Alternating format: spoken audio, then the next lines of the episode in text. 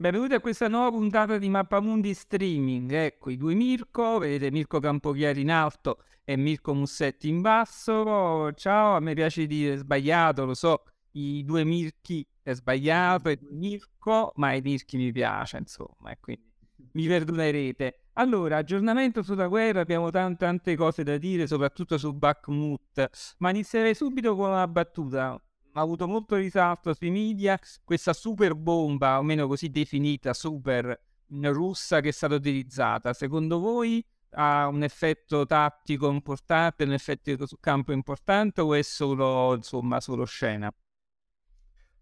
Molta scena, onestamente, è una normalissima bomba, semplicemente con una capacità, diciamo, esplosiva un po' superiore alla norma eh, ma inferiore ad esempio alle termobariche, è più la stampa che tende a fare queste, questi scoop che, che, sono inesistenti. È una bomba che può essere sganciata da distanze superiori rispetto a quelle normali, quindi diciamo espone meno gli aerei che la sganciano, ma tutto qui. Per il resto è stata utilizzata dalle parti di Kharkiv, sappiamo che è stata usata eh, a Marinka, che praticamente è stata disintegrata come città, è un terreno lunare pieno di polvere, e forse ad Avdivka. Non è una bomba che cambia le sorti della guerra, nel senso a livello di potenziale non cambia molto tra le normalissime bombe a caduta libera che hanno utilizzato finora, semplicemente è un po' più sicura perché riesce diciamo a, a, volare per più tempo e quindi viene sganciata da una distanza di sicurezza. Eh, Mirko Gussetti, sei d'accordo? Sì, sono d'accordo, la differenza è che può colpire da un raggio di 40 km senza dover andare proprio sopra l'obiettivo a sganciare una bomba particolarmente pesante, diciamo che è planante, però l'effetto strategico non c'è. Diciamo che la Russia vuol far vedere che ha ancora molte carte da giocare e che quindi può ancora fare male. Questo è l'obiettivo, a meno che voglia aggiungere un messaggio politico ovvero che la Russia finora non ha usato bombe anti-bunker sostanzialmente e che quindi ha sempre la possibilità di poter colpire i centri decisionali e palazzi del potere con delle armi in grado di distruggerle. Ma forse non è nemmeno il caso di questa specifica bomba. Non è una bomba anti-bunker. Forse è solo un messaggio che la Russia vuole dare, ovvero possiamo sempre alzare l'asticella di, di un po'. Allora, andiamo sul fronte, l'aggiornamento del fronte che ormai insomma è classico. Allora, io vi mostro intanto la nuova carta di Limes, sempre disegnata da Laura Canali. Questa è del prossimo volume di Limes che verrà in piccola libreria online da sabato 11 marzo. Qui vedete ecco la copertina, la Polonia imperiale. Vi anticipo pure che c'è un articolo di Mirko Campochiari in questo volume, quindi faremo una puntata ad hoc Mirko proprio sul tuo articolo la settimana prossima e poi ovviamente faremo come al solito tutte le varie trasmissioni poi con Caraccio e così via. Polonia imperiale ovviamente in connessione sempre alla guerra in Ucraina perché appunto la Polonia sta assumendo una posizione, ha assunto una posizione molto particolare ed è la protagonista forse di quello che è stato tutto il cambio di equilibri che c'è stato. Però ecco, allora tornerei sul fronte perché dobbiamo aggiornare un po' la situazione di Bakhmut. Ormai ne abbiamo passato mesi che parliamo di Bakhmut, doveva cadere settimane e settimane fa sotto la pressione russa. Faccio un po' le puntate precedenti. Poi abbiamo cominciato a dire già le scorse volte che insomma era diventato un po' un simbolo prima per i russi, in particolare per la Wagner, la compagnia diciamo di cosiddetti mercenari eh, russi, ma ora anche dal lato ucraino e vorrei cominciare proprio con Campochiari e farei il lato ucraino, poi dopo faremo il lato russo. Quindi Bakhmut insomma sarà ricordata nei libri di storia come una delle battaglie più sanguinose sicuramente, già c'è stata insomma, abbiamo definito una carneficina, morti e morti per un, un, luogo strategicamente non così fondamentale, ma che è diventato un simbolo, dicevamo. Quindi, Mirko Campochiari, che succede sul lato ucraino perché insomma Zelensky ci tiene a questa Bakhmut, mi pare di capire. Beh sì, Bakhmut sta velocemente diventando la Stalingrado di questa storia, non che abbia un valore particolarmente importante dal punto di vista strategico, viene riconosciuto dagli stessi americani che infatti consigliano gli ucraini di non spendersi troppo e sappiamo già da mesi che anche i comandanti di Zelensky non sono troppo d'accordo finché il computo diciamo, delle perdite era a favore degli ucraini aveva senso difenderla. Ora vengono fuori notizie eh, in senso contrario.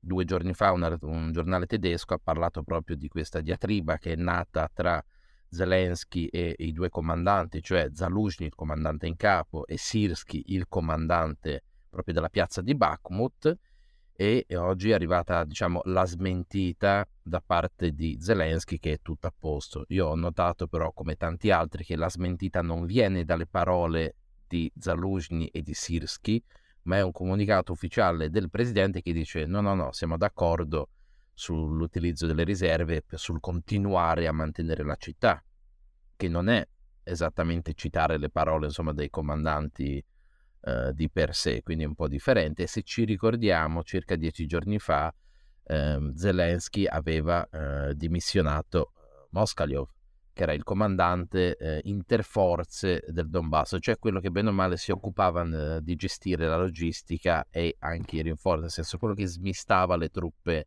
a seconda delle esigenze dei fronti. Quindi già quello fu un segnale del, della questione, del pomo della discordia, ecco.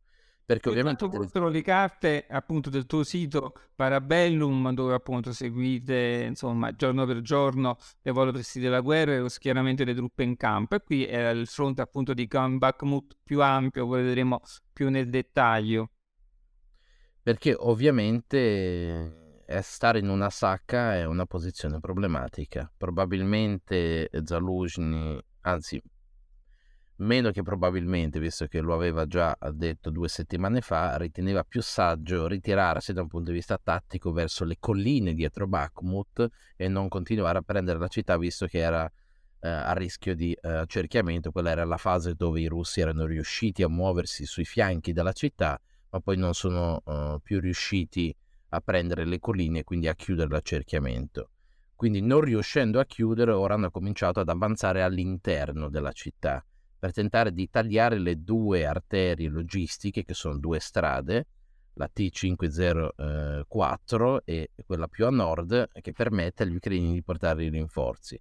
Quello che succede, come si vede, è che il grosso delle truppe che sono dentro il Bacco sono quelle della Wagner, e quindi eh, secondo me da questa storia partirà anche tutto un discorso di attribuzioni. Come sappiamo Prigozhin ha un sacco di problemi con lo Stato Maggiore e vuole marcare il fatto che se Bakhmut viene presa o se la Wagner si ritirerà potrebbe insomma causare il, il collasso di questo fronte. Quello poi abbiamo il video lo vediamo. Però ecco allora dal lato ucraino insomma Zelensky si è impuntato, bisogna difendere a tutti i costi. È una questione politica a questo punto, nel senso che una vittoria russa dopo sette mesi di assedio sicuramente alzerebbe il morale dei russi e abbasserebbe quello degli ucraini e viceversa.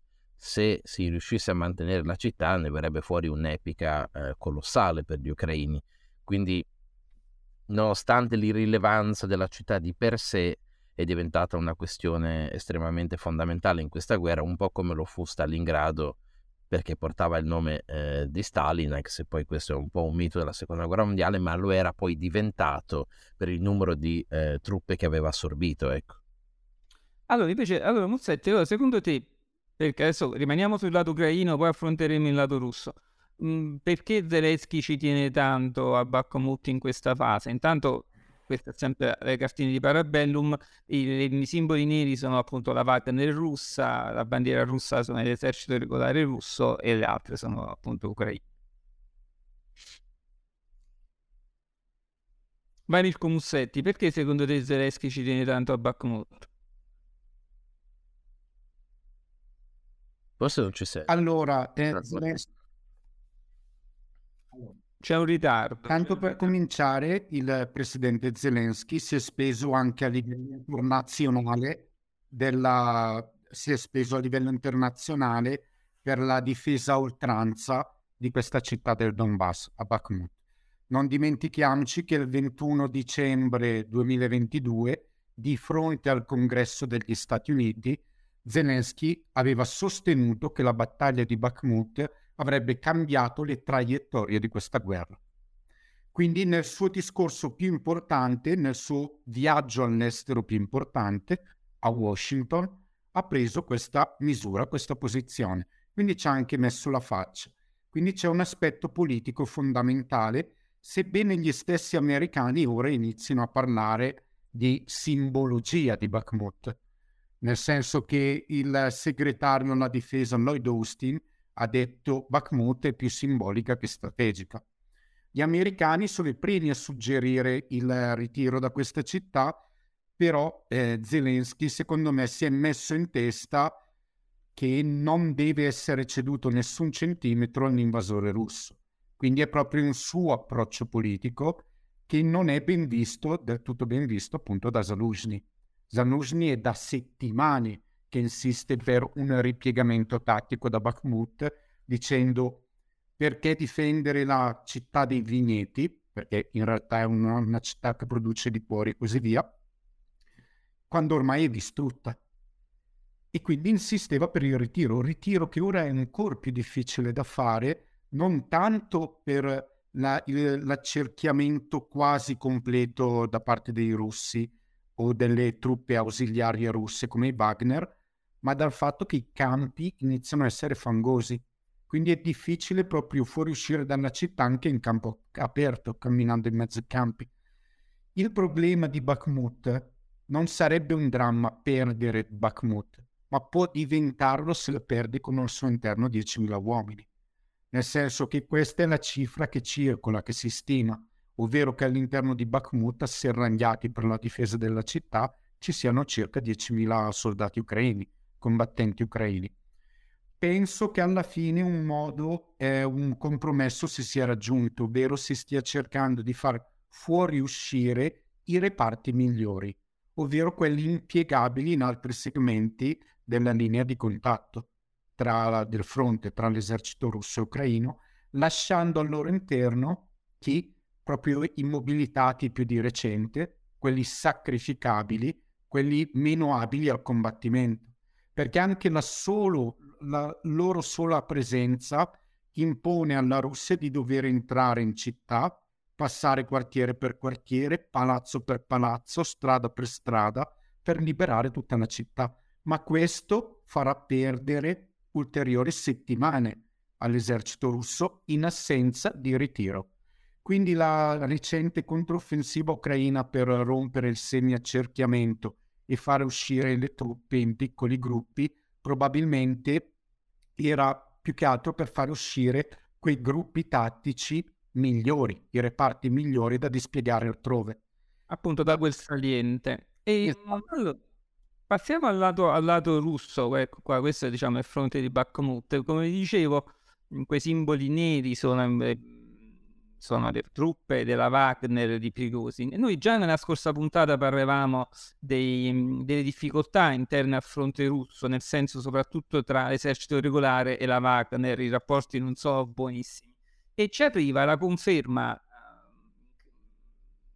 più evidente possibile delle problematiche russe, appunto questo video di Prigozhin, il cuoco di Putin, cioè colui il quale ha messo in piedi questa, questo gruppo di contractors, di professionisti, di mercenari, insomma possiamo chiamarli, che già da anni sono attivi soprattutto in Siria, per esempio, ma anche in Africa, e che qui proprio a Bakhmut hanno avuto un ruolo, di, un ruolo molto importante. Ma ascoltiamolo un attimo.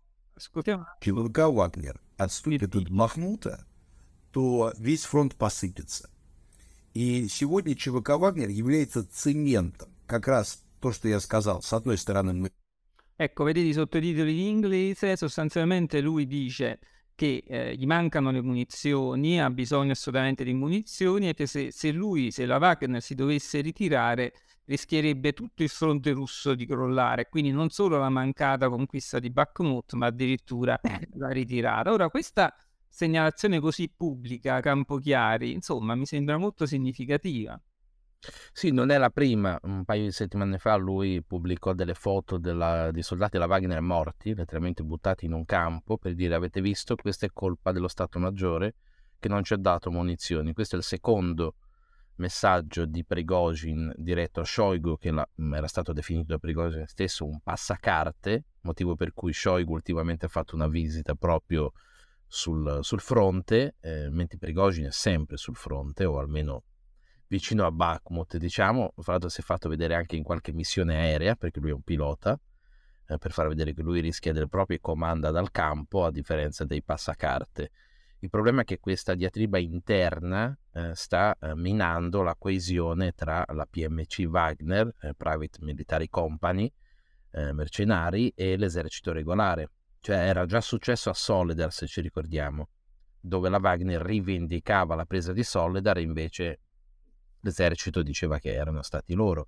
Qui invece eh, la Wagner, eh, credo ormai sia ovvio dire che se Bakhmut eh, dovesse cadere sarebbe merito loro. Il 70% delle truppe che, che, sono intorno alla città sono della Wagner. C'è giusto un piccolo aiuto della VDV nella parte, diciamo, centrale eh, della città, ma il grosso dello sforzo è tutto ad opera della Wagner.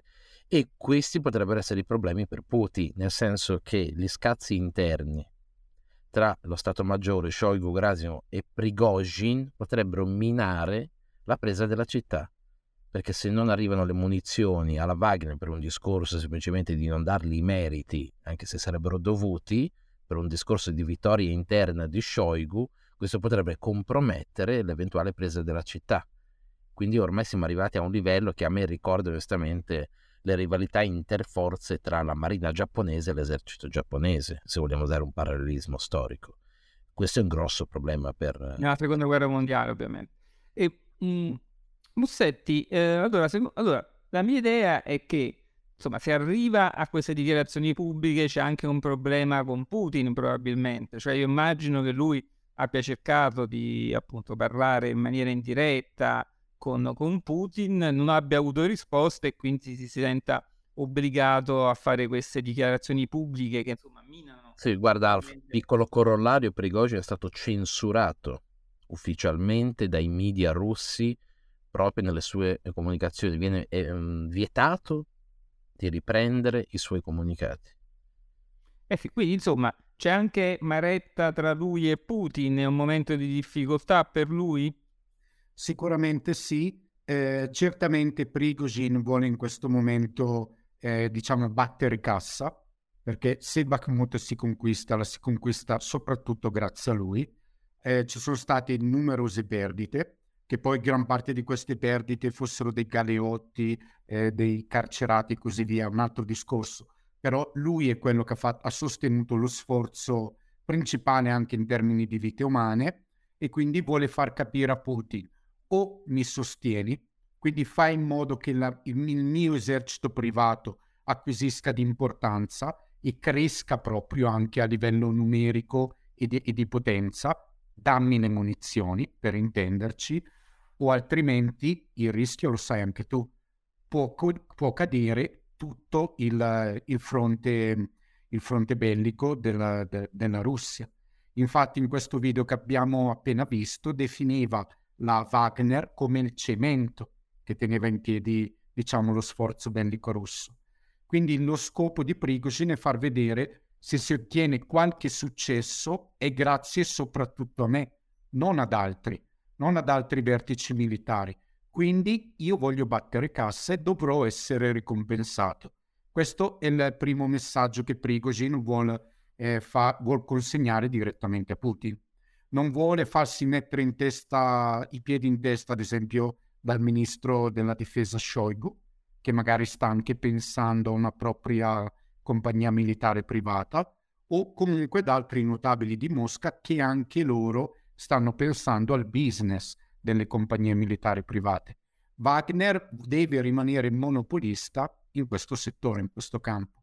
Un'altra cosa che non ha preso bene, secondo me, eh, Prigozhin è il fatto che si stia disquisendo sul fatto che i carcerati debbano essere, diciamo, dati nelle pertinenze del gruppo Wagner. Si sta ragionando sul fatto che in realtà i carcerati che vogliono aspirare alla propria libertà dovrebbero combattere per le forze regolari della Russia e quindi non consegnati sostanzialmente a Prigozhin, che può tranquillamente mandarli avanti a, a morire, perché se anche li perde non ci perde niente, anzi non li devi né pagare né nulla. Quindi, quindi c'è questo, diciamo che la situazione è questa. Prigozhin vuole ottenere di più e non vuole essere messo in ombra dai vari notabili che se ne stanno a Mosca. Infatti lui vuol farsi vedere spesso a, a Bakhmut. Di recente è stato a Bakhmut, anche lanciato una frecciatina a Zelensky dicendo, eh, mostrando in un video due minori e una persona anziana e dicendo ma un tempo venivano a combatterci l'esercito regolare, l'esercito ehm, professionale della, dell'Ucraina. Ora mandate a combattere solo eh, vecchi e bambini. Quindi diciamo che lui si mostra in una posizione di forza contro, contro Zelensky, che è il vero nemico, ma finge di essere debole con Putin, mancano le munizioni e così via. In realtà le munizioni piovono in continuazione in questi giorni a Bakhmut, quindi significa che le munizioni forse lui le ha sempre avute. Quando dice queste cose è perché non vuole ritrovarsi senza in futuro, secondo ecco. me. È un messaggio sì. rivolto al futuro, non al presente. Anche perché Alf, l'esercito intanto tira fuori i documenti dicendo guardate che noi le munizioni gliele abbiamo mandate. Tanto in quel video c'era anche Prigozhin che diceva la città è circondata, Zelensky non sprecare i tuoi soldati, farli arrendere, no? Era un po' un bypass, un po' come faceva MacArthur che cercava di contattare i, i cinesi. Quindi eh. gioca sempre su queste cose. Citando un film, La scelta di Sophie, in questo momento io vedo Putin in questa situazione, nel senso se dovesse prediligere Prigozhin andrebbe ad avere problemi con l'esercito regolare e viceversa. Io non vorrei essere nella sua posizione. Allora, questione munizioni, perché noi sappiamo lato ucraino c'è sicuramente un problema di munizionamento, perché le vecchie munizioni, insomma, del, delle, delle armi sovietiche, sovietiche ovviamente stanno finendo, quelle occidentali, insomma, arrivano, non arrivano con ritardo, non nelle comunque quantità richieste. Ma quindi secondo voi non c'è invece un problema di munizioni reale dalla parte russa? Potrebbe esserci un problema anche lì, ma anche perché ne stanno usando davvero tante. Non so se avete delle stime su quante munizioni sono state usate a Bakhmut, per esempio, quante perdite, quante munizioni a Bakhmut. Beh, dalle interviste dei soldati ucraini si lamentano che i russi hanno una superiorità schiacciante nell'artiglieria e lo si sente a orecchio letteralmente nei video che è un bombardamento continuo però i video, diciamo, dei soldati, sia russi che ucraini, che si lamentano del munizionamento sono ambivalenti. Entrambi, eh, gli ucraini per questioni logistiche, nel senso che hanno difficoltà, visto che le strade sono martoriate e devono passare attraverso i campi, giustamente ora c'è il disgelo e quindi è diventata una fanghiglia, ci sono proprio video dei mezzi che si bloccano, persino mezzi eh, con otto ruote, e i russi perché fanno un consumo elevatissimo. Quindi ognuno ha problemi di munizionamento, ma per questioni differenti. Sì, vorrei aggiungere che la Russia si sta eh, pr- preparando a un'eventuale carenza di munizionamento. Come? Beh, magari entrando in contatto con la Cina. Farebbe comodo alla Russia avere le munizioni dalla Cina o, se non dalla Cina, comunque direttamente un sostegno produttivo sul territorio della federazione grazie ad imprese cinesi. Questo è il primo passo ehm, ed è un passo comunque importante ed è probabilmente il motivo per il quale il rappresentante della politica estera del Partito Comunista Cinese, Wang, si è recato a Mosca di recente. Quindi la Russia si sta guardando attorno da questo punto di vista. In secondo luogo, Putin ha firmato un decreto che potrebbe eh, applicare la, la legge marziale nei siti della difesa. Quindi per in qualche modo militarizzare proprio la produzione del, delle munizioni. Quindi tutta l'economia russa si sta t- gradualmente trasformando in economia di guerra la Russia si sta preparando a una guerra lunga, la verità è questa, e sta mettendo in conto che determinati componenti per la produzione bellica potrebbe non averli in modo autoctono e deve cercarli all'estero, in particolare ad esempio i chip per la produzione dei missili. Quindi la Cina magari potrebbe non fornire il proiettile di per sé, ma magari fornire molte componenti affinché sia la Russia a produrre eh, il munizionamento di cui ha bisogno per il prosieguo della guerra a oltranza. Secondo me in Russia si sono messi in testa che questa guerra durerà anni. Se così non fossero, non starebbero applicando delle norme sociali che ad esempio prevedono magari l'estensione del servizio militare obbligatorio da un anno a due anni e così via. Si stanno proprio programmando per una guerra che può durare anni i russi e soprattutto tengono d'occhio il fattore del munizionamento. Quello è fondamentale. Anche, anche perché ci sono grossi movimenti che vengono riportati in Bielorussia, i famosi russi che sono in addestramento in Bielorussia ora stanno venendo trasportati via treno per andare proprio nella zona del Donbass, quindi c'è un'intenzione di rinnovamento dello sforzo sul discorso Bakhmut e ultimamente si riporta che continuano a costruire comunque linee difensive ovunque, da Zaporizia a Kremina a Svatovo, quindi secondo me l'intenzione russa qui è di prendere Bakhmut, fermarsi perché avranno bisogno di una pausa ed eventualmente assorbire lo, la, l'offensiva ucraina, perché se dovesse fallire probabilmente l'Ucraina avrebbe grossi problemi con gli occidentali. Cioè, e quindi allora, campo chiaro, la carta di Limes, perché facciamo allora vediamo anche un po' dove a parte Bakhmut ma gli altri fronti. Qui vedete nella carta, vedete insomma il simbolo rosso, ovviamente si combatte su varie zone, qua lo vedete anche meglio nel dettaglio, vedete dove c'è il numero uno, c'è Bakhmut, ma si combatte ancora anche in, insomma, nel resto del Donbass e in altre zone e a questo proposito volevo mostrare delle tue carte. Sì, qui siamo ad Avdivka, leggermente a nord di eh, Donetsk e anche qui si è creato un saliente. La tendenza dei russi è quella di creare un saliente e poi attaccare le posizioni ucraine eh, da tre lati. Quindi si limitano al momento a, a attaccare posizioni esposte degli ucraini. E quindi in, ad Avdivka eh, probabilmente gli ucraini dovranno ritirarsi per rimediare insomma, questa posizione abbastanza eh, scomoda. Tra l'altro in queste aree chi opera per di più sono le repubbliche, eh, diciamo le ex repubbliche separatiste.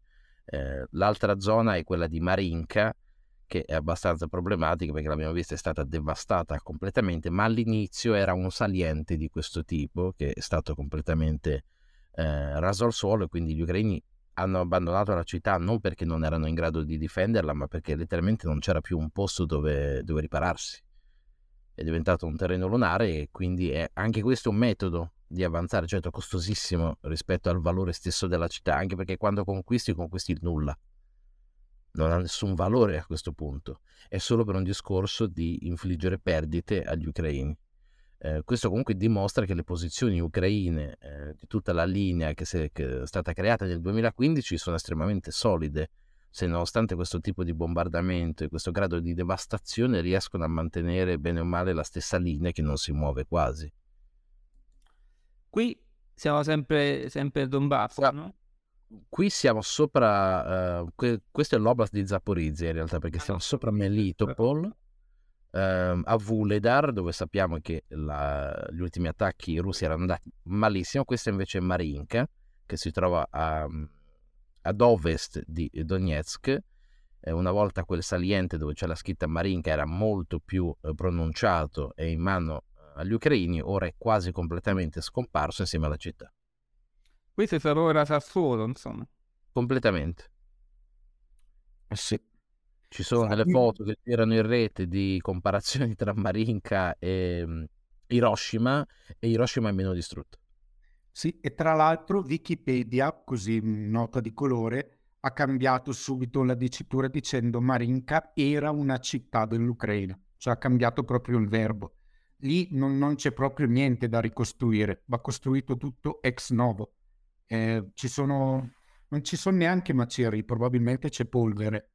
Eh, talmente si è frammentato l'agglomerato urbano. E non mi stupirei combattere di questa guerra, cioè eh, prima guerra mondiale e poi la tattica tradizionale russa, grande uso di artiglieria, appunto grandissimo uso di artiglieria in questo caso direi, no? con migliaia e migliaia di colpi sperati continuamente. Sì, anche perché questa città è sulla linea del confine eh, con le repubbliche dall'inizio della guerra, quindi ha anche un pregresso eh, precedente. Non mi stupirei se venisse coniato un neologismo conventrizzare marinchizzare. Questo è il riferimento a Coventry, appunto la città che fu bombardata pesantemente dai tedeschi e poi diciamo ci fu la vendetta britannica alleata a Dresda, no? da, quando era solo Dresda nella seconda guerra mondiale. Allora, mm, che dite? Vogliamo passare alla Moldavia o avete qualcosa da dire ancora sul fronte Donbass o altri fronti, insomma? No, a parte che ci sono grandi novità, quindi...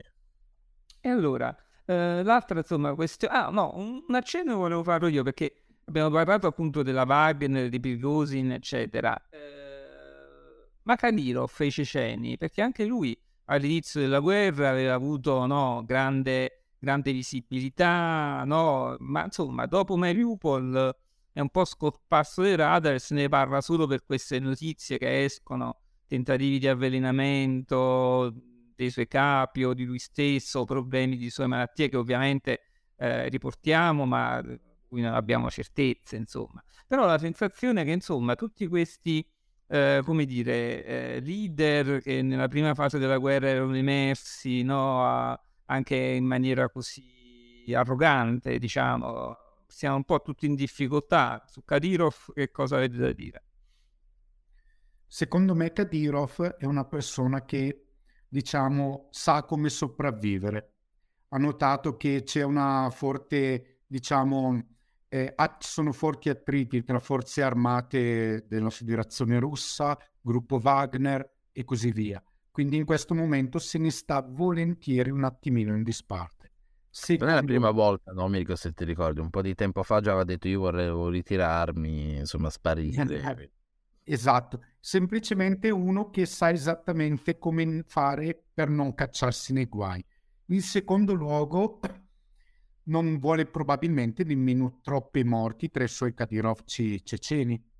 Perché? Perché dovresti sostituire con altri, con altri ceceni e così via e probabilmente non vuole attingere troppi uomini dalla Repubblica Etnica di cui è governatore.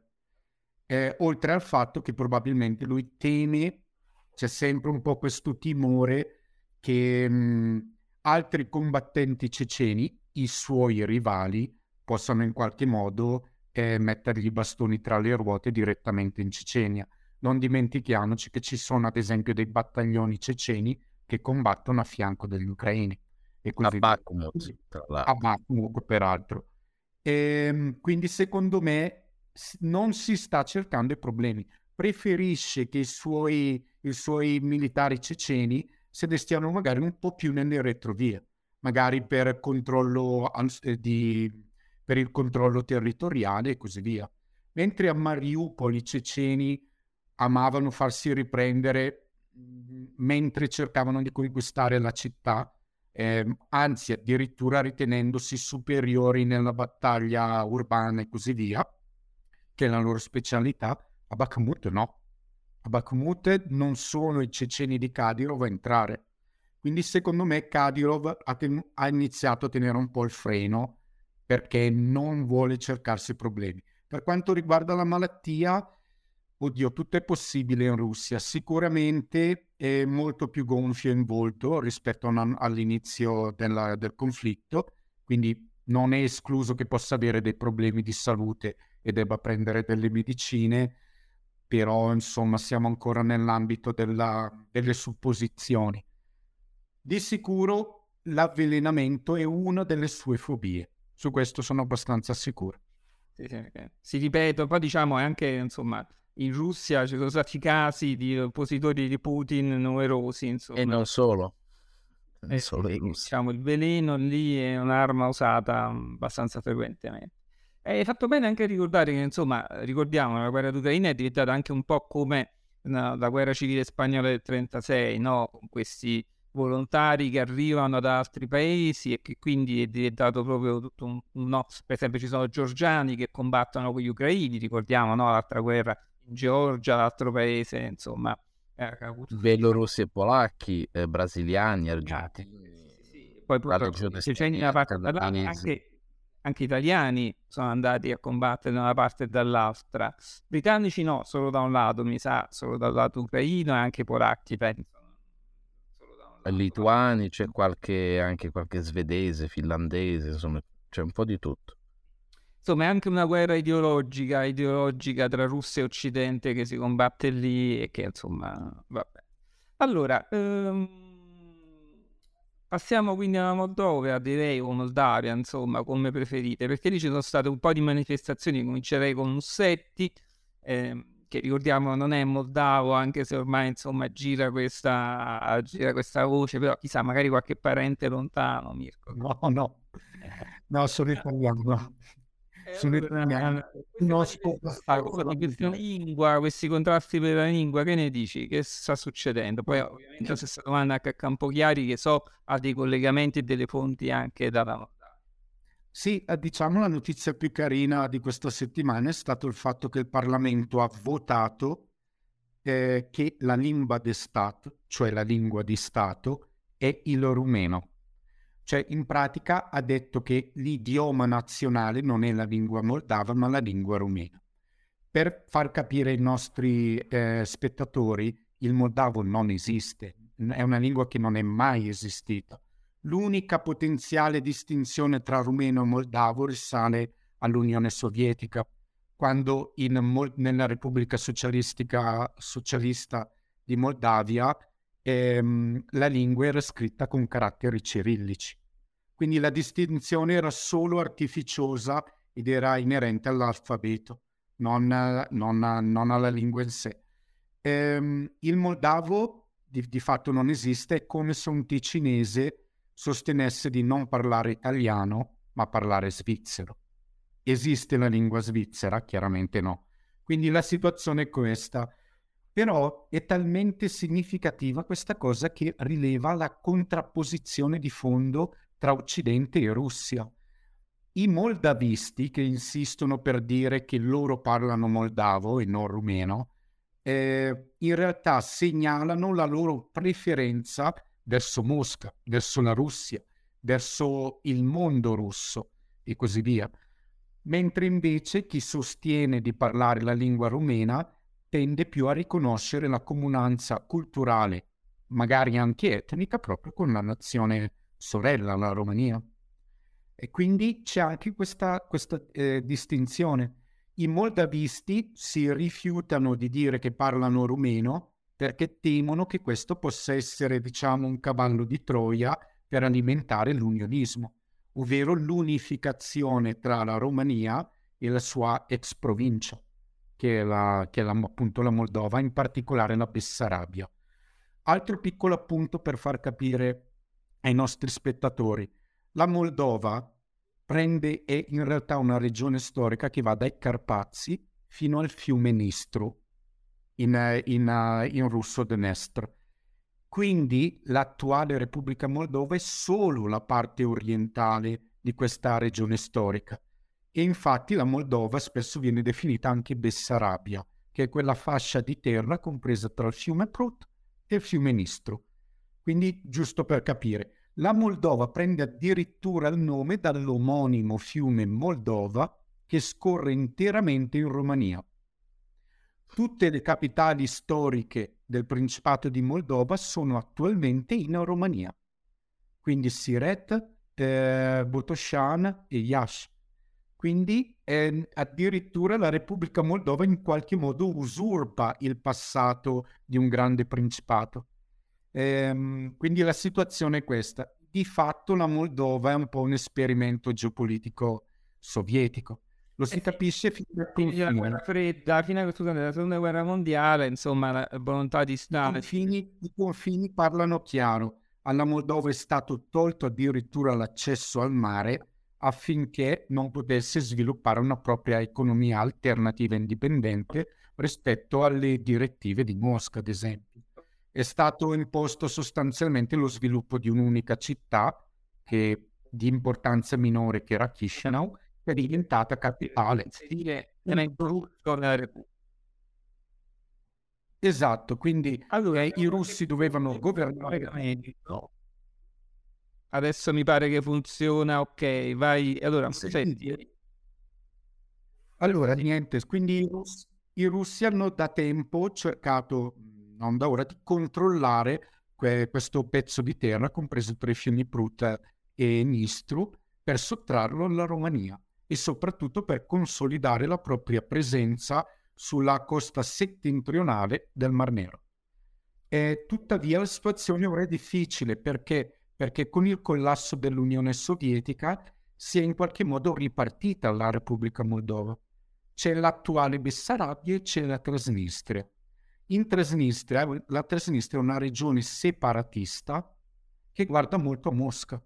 È una regione separatista della Moldova. Quando abbiamo parlato, rimandiamo anche alle altre trasmissioni, Mirko. Quindi la Moldova, Repubblica ex eh, sovietica, anch'essa come l'Ucraina divisa no, tra ovest e est per semplificare al massimo. Campochiari, tu che, che fonti hai, che notizie hai dalla Moldova? Che, ripetiamo, la Moldova, e possiamo parlare anche di Moldavia, però come diceva appunto Mirko Mussetti, la Moldova è solo una parte della Moldavia. Riagganciandomi a quello che diceva Mirko, c'è anche una ragione storica per quell'esperimento, perché era stata conquistata praticamente durante la seconda guerra mondiale e quindi nel dopoguerra si doveva anche giustificare il mantenimento di una conquista e quindi aveva senso insomma incorporarla in questa maniera. Su, qua, per quanto riguarda invece quello che succede direttamente lì, io ho un contatto che eh, sfortunatamente per lui si trova ogni tanto a lavorare a 200 metri dal Parlamento e mi diceva che non era proprio come l'avevamo narrata noi in Occidente, cioè l'assalto al Parlamento, si sono fermati sulle scalinate, anche perché mi diceva che il Parlamento lì è molto aperto, cioè ci puoi camminare dentro, non è che ci sono troppe forze di polizia e infatti si vedeva, se non sbaglio, il primo ministro era fuori eh, parlava insomma alla folla. E anche i numeri, è un po' come il discorso da noi sulla questura e gli organizzatori, non erano quei 10.000 che venivano dichiarati, ma lui disse a occhio, mi parevano un paio di migliaia. Quindi non era così tragica la situazione. È vero che c'era qualche, qualche russo infiltrato nel mezzo che veniva anche eh, intervistato o comunque eh, diciamo eh, moldavi che parlavano palesemente russo e questa è una tecnica che i russi avevano già utilizzato nel 2016 a Kharkiv, cioè portavano degli autobus di diciamo agitatori che poi infilavano in mezzo alla folla e quindi potrebbero usare anche eh, questo sistema. Però eh, il partito è stato riconfermato, cioè il partito Shore non riesce ad avere questo genere di presa per quanto eh, ci provi eh, e il partito diciamo più filo occidentale ha comunque, se non sbaglio, correggi la stragrande maggioranza, quindi la linea del paese non è cambiata al netto di queste piccole eh, dimostrazioni anche un po' organizzate. Ecco. Il grande partito d'opposizione filorussa in realtà restano i socialisti di Dodon, per capirci. Quindi Shore cerca di ritagliarsi uno spazio all'interno dell'opposizione, mostrandosi ancora più filorusso e così via.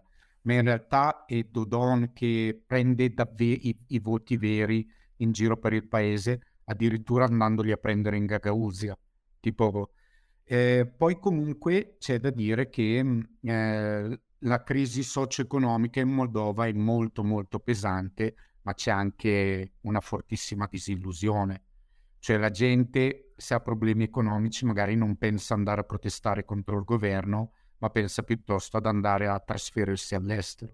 Ecco, mi io qui chiedo, non sarebbe facile non sarebbe facile per l'Europa aiutare la Moldavia, ci costerebbe veramente poco, con 10 miliardi li risollevi. Ecco la Moldova ha un PIL veramente bassissimo, eh, non so se tipo 8 miliardi di, di dollari, qualcosa del genere, ma proprio veramente molto contenuto. Beh, io e... vi, ricordo che ci sarà da ricostruire anche in Ucraina presto o tardi, insomma. Eh, esatto. Erano un po' di costi.